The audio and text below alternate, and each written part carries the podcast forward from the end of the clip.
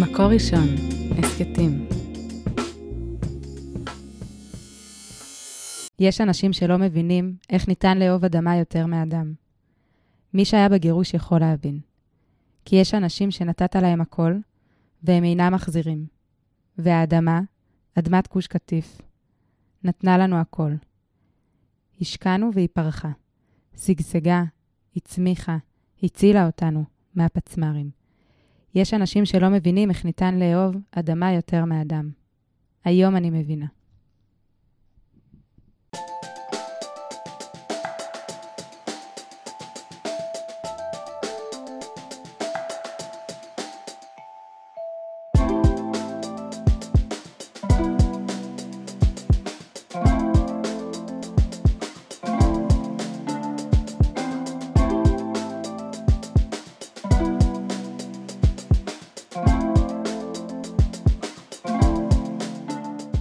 כתום לא דוהה, ברוכים הבאים אל ההסכת של מקור ראשון ומרכז קטיף, המרכז למורשת גוש קטיף וצפון השומרון לקראת ציון 16 שנים ליום ההוא. שלום יעל שבח. שלום אור יעקב. מה, איפה, איפה היית כשהיה את הגירוש? וואו, איפה הייתי כשהיה את הגירוש בכפר סבא? האמת שהייתי בצרפת. די. מה... הנה, את חטאי אני מקחת. זה מקום טוב להיות בו, כשיש גירוש לא בארץ ישראל. תתביישי לך, יעל שבח. בצרפת היא הייתה. הייתה מה. אכלת? מה אכלתי? קרואסון? את לא את לא חייבת להגיד מה אכלת. אבל אה, זה היה תקופה כזאת שהייתה חתונה, וכאילו, אה, ידענו שקורה משהו, והיינו חלק מהמשהו הזה, מהמאבק המאוד מאוד גדול, והיינו שותפים לו, אבל באמת, ב- ב- ב- נגיד באירועי כפר מימון, אז היינו בצרפת. זאת אומרת, חזרנו איך שכל האקשן התחיל בעצם, ושם הייתי, איפה את היית בעצם? אה, עוד מעט אספר לך איפה אני הייתי, אבל קודם אני אספר למאזינים שלנו שההסכת הזה אה, ידבר על אה, גוש קטיף מכל מיני כיוונים. יהיה לנו פרק על אומנות, יהיה לנו פרק על פעילות חוץ פרלמנטרית, יהיה לנו פרק על גרעינים וחרצנים תורניים, ועל התחדשות קהילתית, ופרק על געגועים, שבו נארח את יעל הרמתי ואסנת חדד, שגדלו בגוש קטיף, ועד היום כמובן כל הפעילות שלהם וכל היומיום שלהם מושפע ממנו, גוש קטיף וצפון השומרון כמובן. ו, ובפרק הזה באמת אנחנו אה, נדבר על, ה, על ההסתכלות האישית שלנו. כשהיה את הגירוש, בואי נתחיל בעצם קודם. בואי נתחיל קודם מגוש קטיף. אני גדלתי בכלל בתל אביב. זהו, אני גם, אני אבל- גדלתי בכפר סבא, זאת אומרת, שתינו לא תושבות הגוש. נכון, אבל אני חייבת לומר שמגיל מאוד צעיר נסענו המון לגוש קטיף. אה, ההורים שלי לקחו אותנו הרבה פעמים. למה? כאילו זוכרת... מטעמים אה, אידיאולוגיים, או שסתם כי אהבתם את המקום? זה קשור ביחד, אני חושבת, נכון? תמיד, אה, זה כמו שבן אדם נולד לו ילד והוא קורא לו משה, אז זה גם על שם הסבא, וגם אבל כי הוא גם כנראה ביהודה התחבר ושומרון לאירוע. הסתובבתם הרבה, או שזה בעיקר היה... כן, חלק מתפיסות חינוכיות שמזכירות לי אה, ימים אה, לא אפלים. אבל אני זוכרת שאחד הדברים הראשונים ששמתי לב אליהם בכפר דרום, שזה מקום שהיינו קשורים אליו במיוחד, זה פעם כשהיינו בבית של נוגה ואופיר כהן, שמאוחר יותר אה, בפיגוע, בפיג- בפיצוץ של האוטובוס הילדים בחשוון אה, תשס"א. עוד, עוד לפני הפיגוע הזה, היינו אצלם בבית, ועל דלת הבית, בשלט של משפחת כהן, יש פסוק, אם השם לא יבנה בית, שב עמלו בוניו בו. הפסוק מתהילים. וזה נראה היה לי מאוד מוזר, מאוד מיוחד, מאוד עוצמתי. עוד לא המציאו את המילה עוצמתי, כשזה היה עוצמתי בעיניי. שדבר כל כך גדול על בית כל כך קטן, איזה מודעות עצמית. כן, כי יש כאן בית בעצם. הכי פשוט, אבל וואלה, אתה יודע שהבית הזה תלוי על בלימה. תלוי, כי אם אלוהים כן. לא בעניין, לא יהיה קיום לבית הזה, ומאוחר יותר ראינו שכנראה הקדוש ברוך הוא היה פחות בעניין. ואני זוכרת שגם בכפר דרום היו שני ילדים שקוראים להם אביחי, ולגבי שניהם זה לא היה נכון. וואו. אביחי שורשן ואבישי- כן. ואביחי איובי. בש- בשני המקרים, כן. טוב, זה גם, זה משהו שאני בעיקר זוכרת- גם זוכרת מהגוש, בפעמים כן. שהיינו שם, לא היינו מגיעים כל כך הרבה, את יודעת, עם העצמאות וכאלה, כשלקראת הסוף בעיקר, אה, ואני זוכרת המון פעמים את החוויה הזאת שאתה פוגש, אה, קודם כל אנדרטאות כמעט בכל מקום. ו- וילדים כאלה, ש... אה, זה הילד של זאתי, זה הילד של זה, כאילו תמיד היה בהקשר לפיגוע הזה, כמויות לא פרופורציונליות. של אנדרטאות חיות. וואו, וזה היה פשוט עצוב, עצוב. עצוב. אבל את יודעת, לא חווינו את זה בתור ילדים, לא חוויתי את זה בתור משהו עצוב. זאת אומרת, זה לא, את מתארת משהו נורא עוצמתי שחווית על אותו בית, את כמובן כנראה את גדולה ממני. אני זוכרת מגיל 15 את החוויה של להגיע לחוף הים נו, שם. 15 זה לא גדול. מה שתיארתי לך עכשיו זה חוויות שלי מגיל 10, 11. אה, באמת, אז יפה, אז אני פחות הייתי כנראה מודעת בשלב הזה. אני זוכרת בעיקר את הים ואת הנופים ואת ה... היה משהו בילדים האלה, שהם היו כל הזמן שזופים. כאילו, כנראה שזה קשור לעובדה שהם פשוט כל היום מסתובבים. היה משהו מאוד אה, אקזוטי כזה, את יודעת, כזה נורא חופשיים כאלה, משהו שאני רואה אותו בילדים שלי היום, איפה שאנחנו נמצאים. ומשם הייתי קופצת לגירוש עצמו, כי אני זוכרת שממש, את יודעת, חודשים ספורים לפני שהכל נגמר, בכפר דרום פתאום היה בית כנסת, כי כל משפחה אה, התבקשה, החליטה ברגע האחרון לפני לשים סכום כסף מאוד מאוד גדול, בעשרות אלפים, כדי לא לעזוב את היישוב לפני שלא השלימו את בניית בית הכנסת. וזה גם היה מדהים, ואני חושבת שזה מתחבר ל... להיו לא תהיה, ששמענו בכפר הזאת. מימון. את עשית חיים בפריז, חמודה. אבל אני זוכרת שעם אה, של- עם נשמה, שלושה לא עשיתי ילדים חיים קטנים... בפריז, אני הייתי מחוברת, מחוברת מאוד. היית מחוברת בפריז, ו... ואני זוכרת שעם שלושה ילדים קטנים הסתובבתי בכפר מימון, ושמעתי את הרב מרדכי אליהו אומר, היו לא תהיה. אנחנו צריכים לדעת. אנחנו אמרנו פעם ואנחנו חוזרים ואומרים, ואתם תחזרו אחריי אחר כך, היו לא תהיה. היו לא תהיה. היו לא תהיה. היו לא תהיה. ואז אמרתי, שנייה, בעצם הוא מסתמך על מה? כי הרי פינו כבר את, אה, את חבל סיני, זאת אומרת, היינו בסרט הזה, ופינו עוד המון התנחלויות קטנות, החל מגרעין אלון מורה הראשון, שזה היה מין אה, בלון ניסוי כזה של בגין, כדי לבדוק איך אפשר להזיז בכיף התנחלויות כשלא מתאים, ועוד המון דברים אחרים בדרך, אז תכלס, מאוד יכול להיות שזה הולך לקרות, ואז האסימון אז נפל. את לא האמנת לו? שזה יכול לקרות. האמת שברגע ששמעתי את הרב מרדכי אליהו אומר, היו לא תהיה, הבנתי שבעצם זה הולך לקרות. כן? זה כאילו היה המקום, השלב שבו אה, נפל לך כן, האסימון כן. שכן. כש, כשרב גדול אומר שמשהו לא יקרה, אני אומרת, אוקיי, אנחנו בכיוון, חברים. וואו, וואו. ואז הבנתי ש, אני שזהו. חייבת להגיד שהאמירה הזאת. היו לא תהיה, שהייתה באמת מאוד מאוד משמעותית, לא ליוותה אותי בתור סיסמה של הגירוש. אני גם זוכרת שמאוד מאוד התנגדתי ליהודי לא מגרש יהודי ב... לא היה לי נוח איתה. לא היה לי נוח עם הסיסמאות האלה. הם הרגישו לי נורא גדולות ולא מחוברות באמת למה שקורה. אני בן אדם מאוד פרקטי.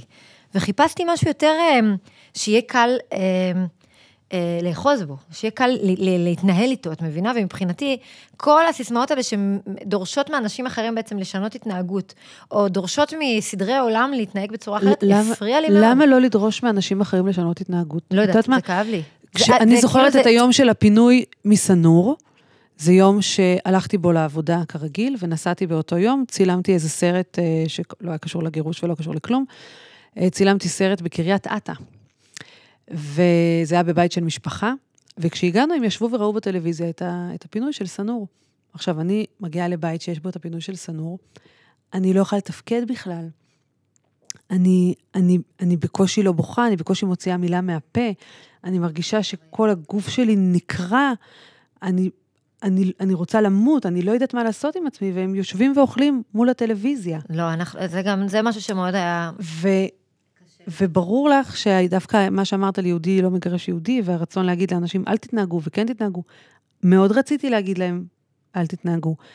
אבל את באמת, את רואה שהם מסתכלים, ואני שאלתי אותם, מה זה, מה רואים בטלוויזיה? כמו איזה מפגרת, כן? לא יודעת, הייתי בת 22, 3. מה זה, מה רואים בטלוויזיה? אמרו לי, אה, יש היום את, ה, את ההתנתקות הזאת. אז מה אתם אומרים? נשים פה את זה ושם את זה. עכשיו, זה היה אנשים בני 40, שכן היית מצפה מהם לאיזושהי מודעות ואיזושהי ציונות לא, שלא מאפשרת לך דולקת. לפצח גרעינים מול הטלוויזיה. אבל זה לא הזיז להם. הם לא ראו את זה כדי להשתתף בצער של מה שקורה. הם לא היו מודאגים מהסיטואציה.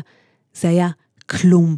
זה היה כמו שסבתא שלי בשלב מאוד מאוחר בחייה, היפים והאמיצים, ברוק ורידג', את יודעת, רבו ברקע על אה, מי בגד במי קודם. זאת הייתה הסיטואציה. וואו, לא קרה זה, פה נגיד, כלום. זה נגיד משהו שלא חוויתי. אנחנו גם, כאילו, היינו פשוט, הטלוויזיה דלקה 24-7, וזה פשוט ראינו כל הזמן את כל האירועים שם, כל הזמן, הלב, כל הזמן חיפש מה לעשות, מה לעשות, מה, מה אז- עושים עכשיו, אז מה, אז רגע, זה לא- רואים, ו... אז זה לא. ואת יודעת, לראות דרך המסך, אחרי זה, כמה שנים אחר כך, באמת הבנו שזה לא היה, אה, זאת אומרת, היה דרכים אחרות לראות את זה בצורה שהיא יותר חווה את זה, מאשר דרך המסך. כאילו, לפי להתקרב כמה שיותר, אפילו לדבר בטלפון, אני יודעת מבעלי, שהוא היה אה, אה, בחור בישיבת תורת החיים בתקופה הזאת, והוא, אה, הם היו במחנה של קו לחיים. וממש בזמן שגר- שפינו את הישיבה שלהם. והם יודעת, ביום כזה שמחים עם הילדים והכל וזה, ובלילה הם יושבים אה, סמוך להיכל הקודש בבית כנסת של המחנה, מדליקים את הטלפון ומקשיבים לקולות של הפינוי, של החברים שלהם בעצם מהגוש. הם אומרים, זאת הייתה החוויה שלהם מה, מהגירוש עצמו. הם פשוט ישבו באיזה בית כנסת בחולון, ו- וקראו קריאה בחולצה, צמודים צמודים להיכל, ושומעים קולות של החברים שלהם צועקים ובוכים, וחלק עדיין נאבקים על חלק מהמקומות שם, ערב, כאילו, בסוף הם, את, את רוב החוויה הם חוו בצורה כזאת, שאני חושבת שזאת עוצמה מסוג אחר, כאילו, אמנם אה, זה היה מאוד חזותי הכל, אבל היו כל כך הרבה דרכים לחוות את הטראומה הזאת, ואני חושבת שכל אחד מאיתנו חיפש את הדרך שלו, אני ממש ראיתי אותה דרך המסך, ומאוחר יותר קראנו עוד כל מיני דברים, אבל זאת הייתה החוויה העיקרית. אם את החוויה הקשה ההיא מלפני 16 שנים, חווה רק אה, מגזר אחד, חלק באופן פיזי, כי הוא היה בגוש קטיף ובצפון השומרון, וחלק ממעגל שני נגיד, כי, כי הוא כאב את החוויה, כי הוא צפה בגירוש כמו שצופים בלוויה של אדם קרוב. מה הסיכוי שזה יעניין מישהו הלאה? מה הסיכוי שבאמת זה- יש כאן טראומה שאלה. לאומית? מי זוכר בכלל היום בתשעה באב, בי' באב, או בימים אחר כך, בימי הזיכרון הממלכתיים שנקבעו לזכר חורבן קטיף? מי זוכר את הדבר הזה בכלל? אז זה, אולי זה אחד מהדברים שבאמת החשבון נפש העיקרי של, של ההתיישבות היום, ובכלל של, של הציבור שלנו. שבעצם אתה לא יכול לבקש מאנשים להתחבר ולהזדהות איתך אה, ברגע כואב אחד. אתה חייב לייצר איתו את החיבור הזה אה, הרבה הרבה קודם. זאת אומרת, אנחנו רוצים שאנשים י, י, יתאבלו איתנו על החורבן הזה, אז היינו צריכים כבר אז, הרבה לפני, לדאוג לחבר אותם ליש, ולא רק לאין. את מבינה מה אני אומרת? אבל למה אנחנו, אנחנו, עלק, המתנחלים, כן, אנחנו המגזר, ווטאבר, למה אנחנו צריכים לחבר? למה זה אינטרס שלנו? אה, קודם כל, כי הנה, אנחנו לא רוצים שיגרשו אותנו מהבית וישאירו אותנו לא לגיטימיים. אבל אנחנו, אבל זה לא אינטרס פרטי של המתנחלים לגור שכן. ביהודה ושומרון. הנה, עובדה שכן, בוודאי שכן. למה העובדה שכן? ברגע שהמתיישבים פונו מגוש קטיף, מי שגר בשדרות, באשקלון, בראשון לציון, ברמת אביב, ראינו רק בחודשים האחרונים, חוטף טילים על הבית שלו. אז מה השטויות האלה? את תדברי עם מגזר אנשים מתאבל. אפילו מכפר עזה, שיגידו לך שעל אף הטילים, עדיין היה צריך לפנות את ה- את המתיישבים. זה שהם חושבים ככה, זאת בעיה שלהם, את יודעת. אני לא יודעת, אני חושבת זה שזה עניין גלוי. תקשורתי. עזבי עניין תקשורתי. דה פקטו, הגירוש פגע בכלל ישראל. אז למה המתנחלים לוקחים את זה על גבם? אני חושבת שבסוף את נוגעת פה בנקודה שהיא אה, באמת אה, אולי ה-DNA של הציבור הזה, הציבור המתנחלי או הציבור האידיאליסטי, אה, המשוגע, לא יודע, חשדומט, כן? שחי ערכים... אמרת? חשדומט, את לא יודעת מה זה חשדומט? לא הגיע אליי זה האירוע הזה. עקיבא, לא. חושב שהוא דוס מתלהב, זה הראשי תיבות. לא משנה. חושב שהוא דוס מתלהב, אוקיי. לא משנה, זה, זה כאילו בסוף ציבור שחי ערכים בצורה, אה, נושא אותם על הכתפיים, בצורה מאוד מאוד טוטאלית ומחויבת.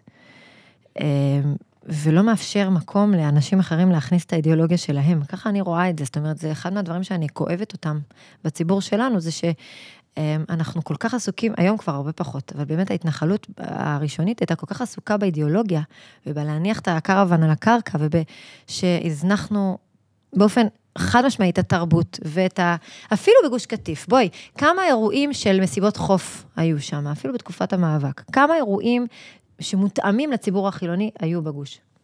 כמעט ולא, וגם אם היו, לא שמענו עליהם, נכון?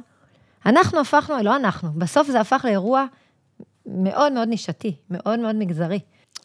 זאת אומרת שבעצם, יכול להיות שאת אומרת, שהתמונה המרגשת של אה, חנן פורת והרב לוינגר בסבסטיה, היא אה, אבי אבות הפשלה שמתגלגלת אה, לפתחנו ובוטאה גם בהתנתקות. את חושבת שהיא תמונה מרגשת? אה, אני מסתכלת על התמונה הזאת ברגשות מעורבים, למרות שגדלתי בבית שחשב שהתמונה הזאת היא התחלתא דגאולה. אבל יכול להיות שזאת הייתה טעות היסטורית, שדווקא אה, חניכי ותלמידי הרב צבי יהודה לקחו על הכתפיים שלהם את האתגר הזה. הם אמרו, טוב, יש פה את יהודה ושומרון, איפה שכם שלנו, איפה חברון שלנו וכן הלאה. אם אנחנו לא נלך לשם, אף אחד לא ילך לשם, כי מאז נכנסנו את זה לעצמנו. יכול להיות שצריך היום לומר, כשיש משימה לאומית, אל תקפצו על המשימה הלאומית הזאת. לא, לא. אם צריך להתגייס בהמוננו ליחידות המובחרות, כל עוד החילונים לא הולכים למשימה הזאת, אז לא ללכת למשימה הזאת, בגלל שאחר כך זה יוצא שזה משהו פרטי שלנו. אני שנייה פותחת את השאלה כן. הזאת עוד יותר. בשבוע שעבר אה, הזמינו אותי להרצות במסגרת פרויקט אזרחות בתיכון חילוני בתל אביב. אה, בני הנוער רוצים לפגוש אה, חרדים, ערבים ומתנחלים באופן אה, פרדוקסלי. אני הייתי המתנחלת שהם אה. אה, בחרו להכיר. אז אה, דיברו איתי ושאלו אותי כל מיני שאלות. אחת מהן, למשל, אה, איך זה לגור במקום שבו אין מקדונלדס בגלל החרם אה, של ה-BDS. הם לא שאלו אותך איך זה לבוא על גמל?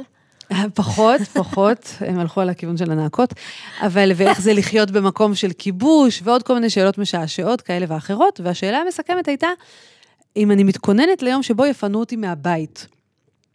אז עניתי להם שקודם כל באתי לאפרת, אפרת, כן, איזה התנחלות שיפנו אותה בכלל, בואו חמודים, תתעדכנו. אבל נניח. אז אמרתי להם שאני באתי לאפרת קודם כל בשביל חינוך הילדים, הילדים שלי כבר גדולים, פחות היסטרי, אבל דבר שני, שאם יפנו אותי מהבית, זאת לא תהיה בעיה שלי. זאת תהיה בעיה שלכם, אמרתי להם. כי אני אקבל את הדמי כיס, ואתם תצטרכו להתמודד עם המונים שיבואו לגור באזור שלכם. הנדל"ן יהיה עוד יותר יקר ממה שהוא היום. המצב הביטחוני יהיה עוד יותר גרוע ממה שהורגלתם. מי שידפק מפינוי של יישובים, בטח של יישובים בגוש עציון, זה אתם.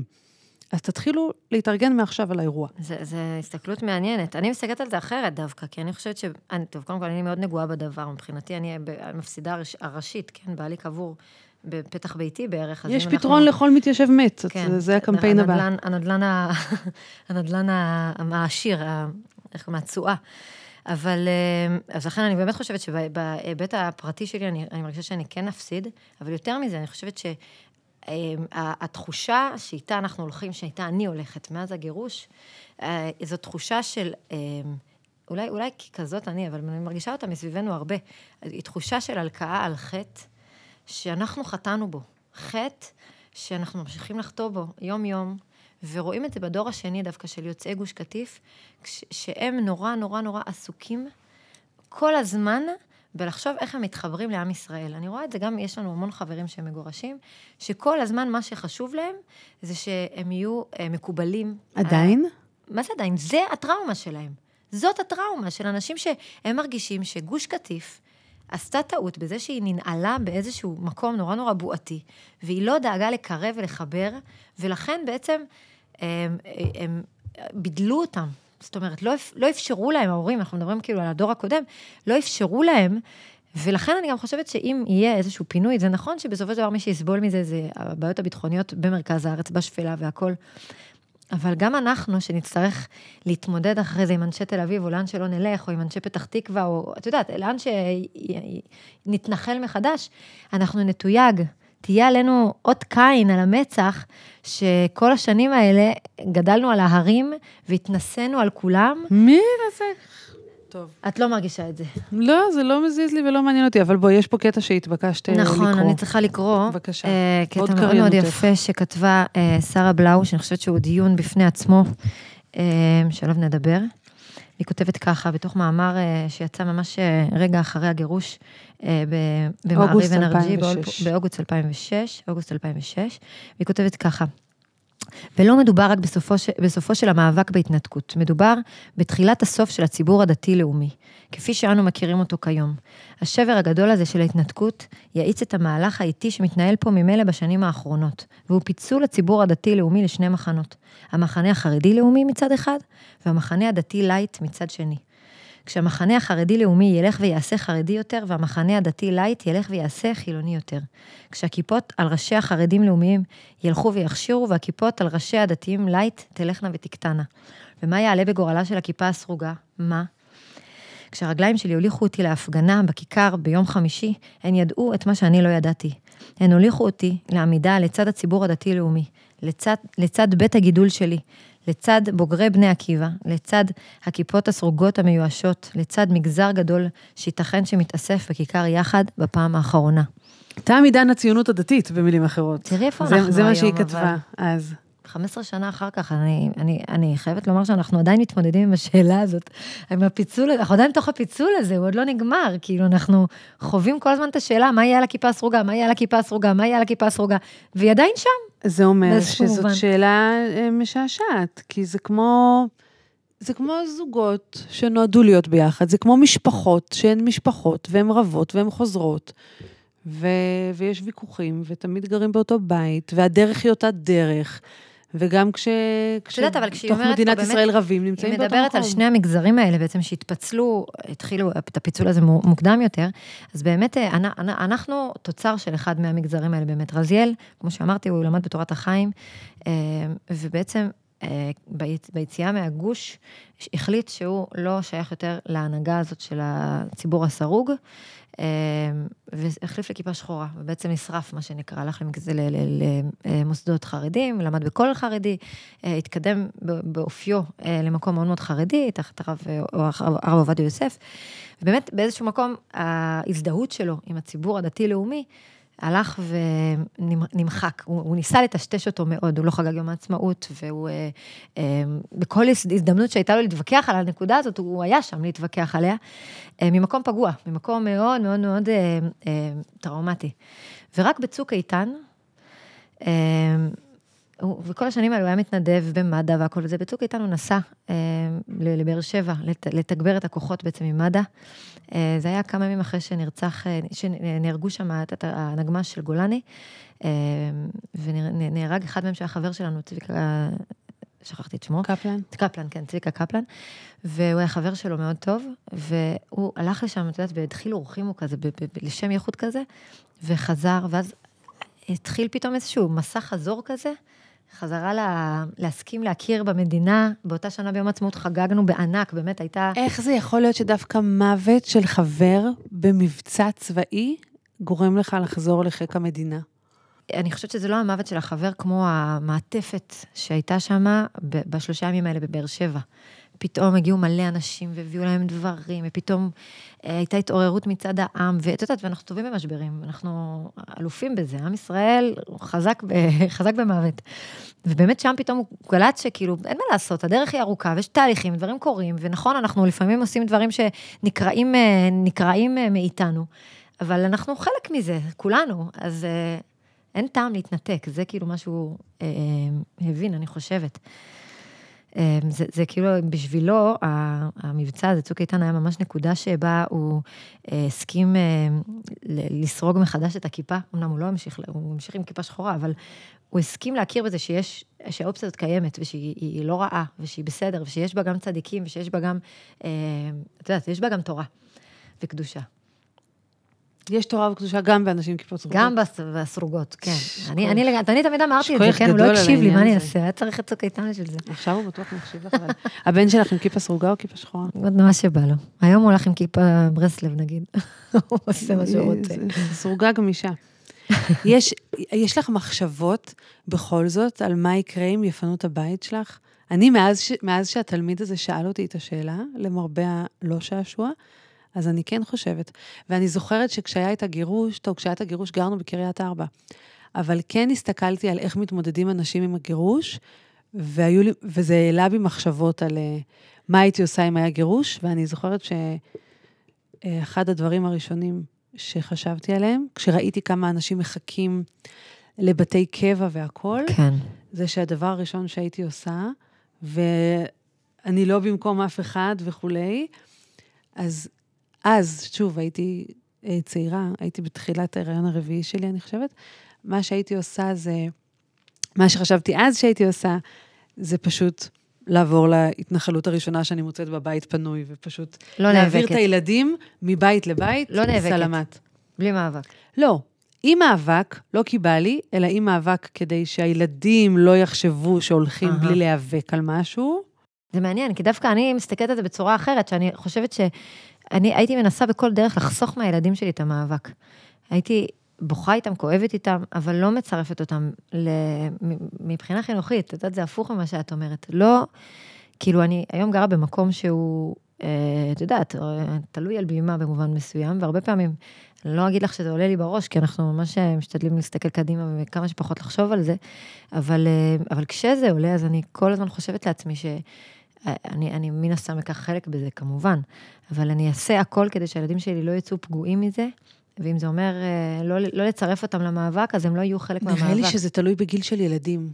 את צודקת, הילדים שלך קטנים. אני לא מדמיינת את הילדים שלי קטנים, פשוט כי הם נורא גדולים. כן, אבל אם הם היו אז קטנים. כשאני חושבת על ילדים גדולים, אני אומרת, ילדים גדולים, בום, זו המתודה, כן, זה מה קדימה. שעושים. אתם משאב אנושי. כן, כן, זה משאב אנושי, ולא, ולא לא עוזבים משהו בלי להתווכח אבל עליו. מה, אם היה לך קטנטנים, מה היית אם היו עושה? לי ילדים קטנים, אין לי מושג, הייתי אורזת אותם, חותמת עם מנהלת סלע, קחו את הילדים, הנה המחולה, תחזירו לי אותם כשאני אסיים להתמקם, סתם.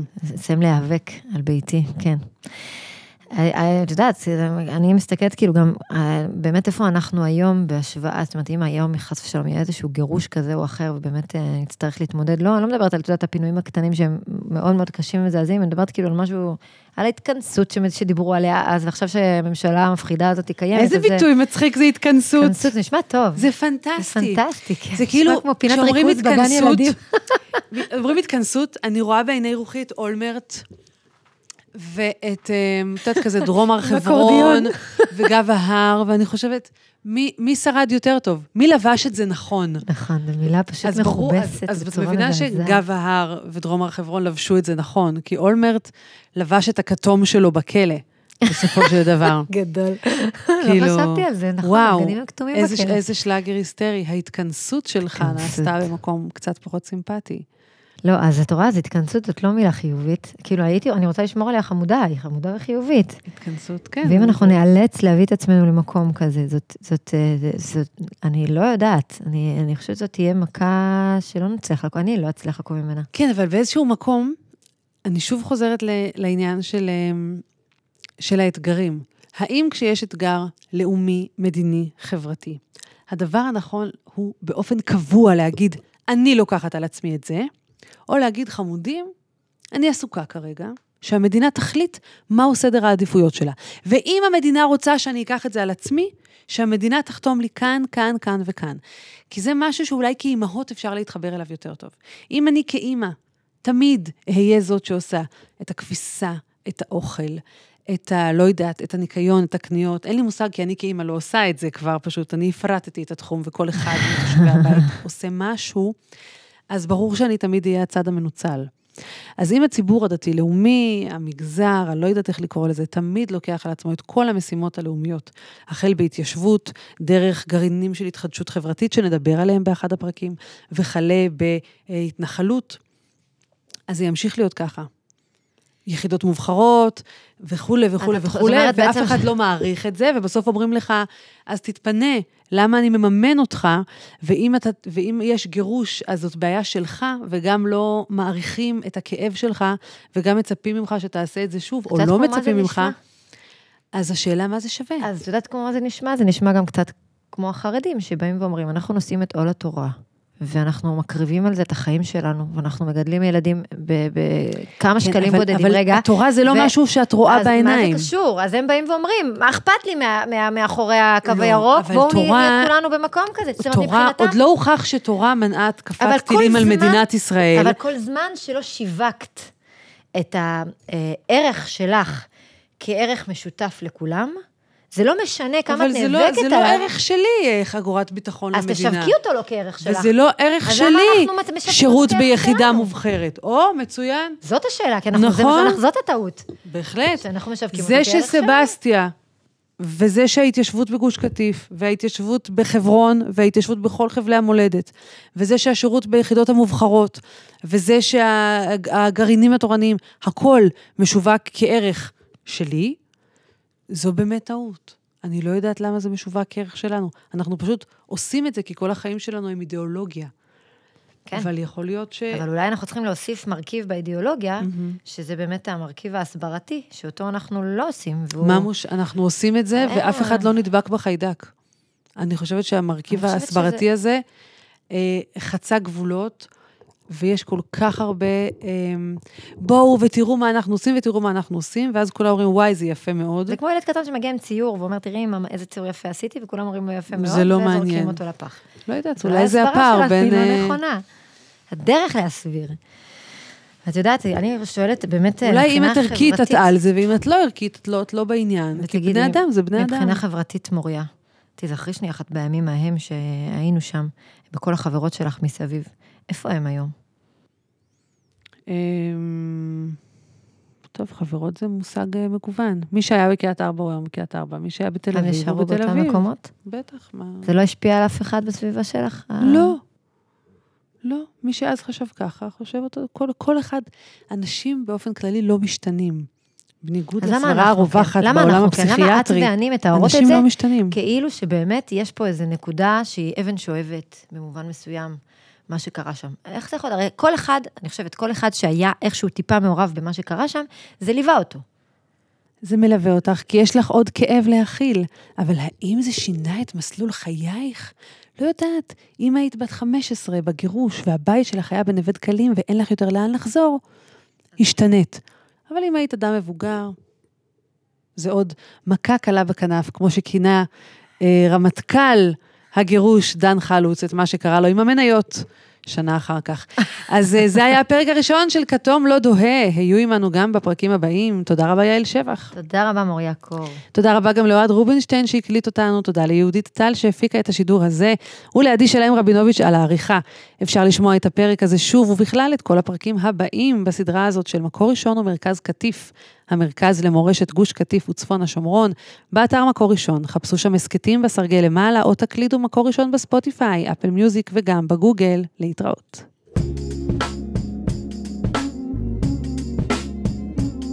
מקור ראשון, הסכתים.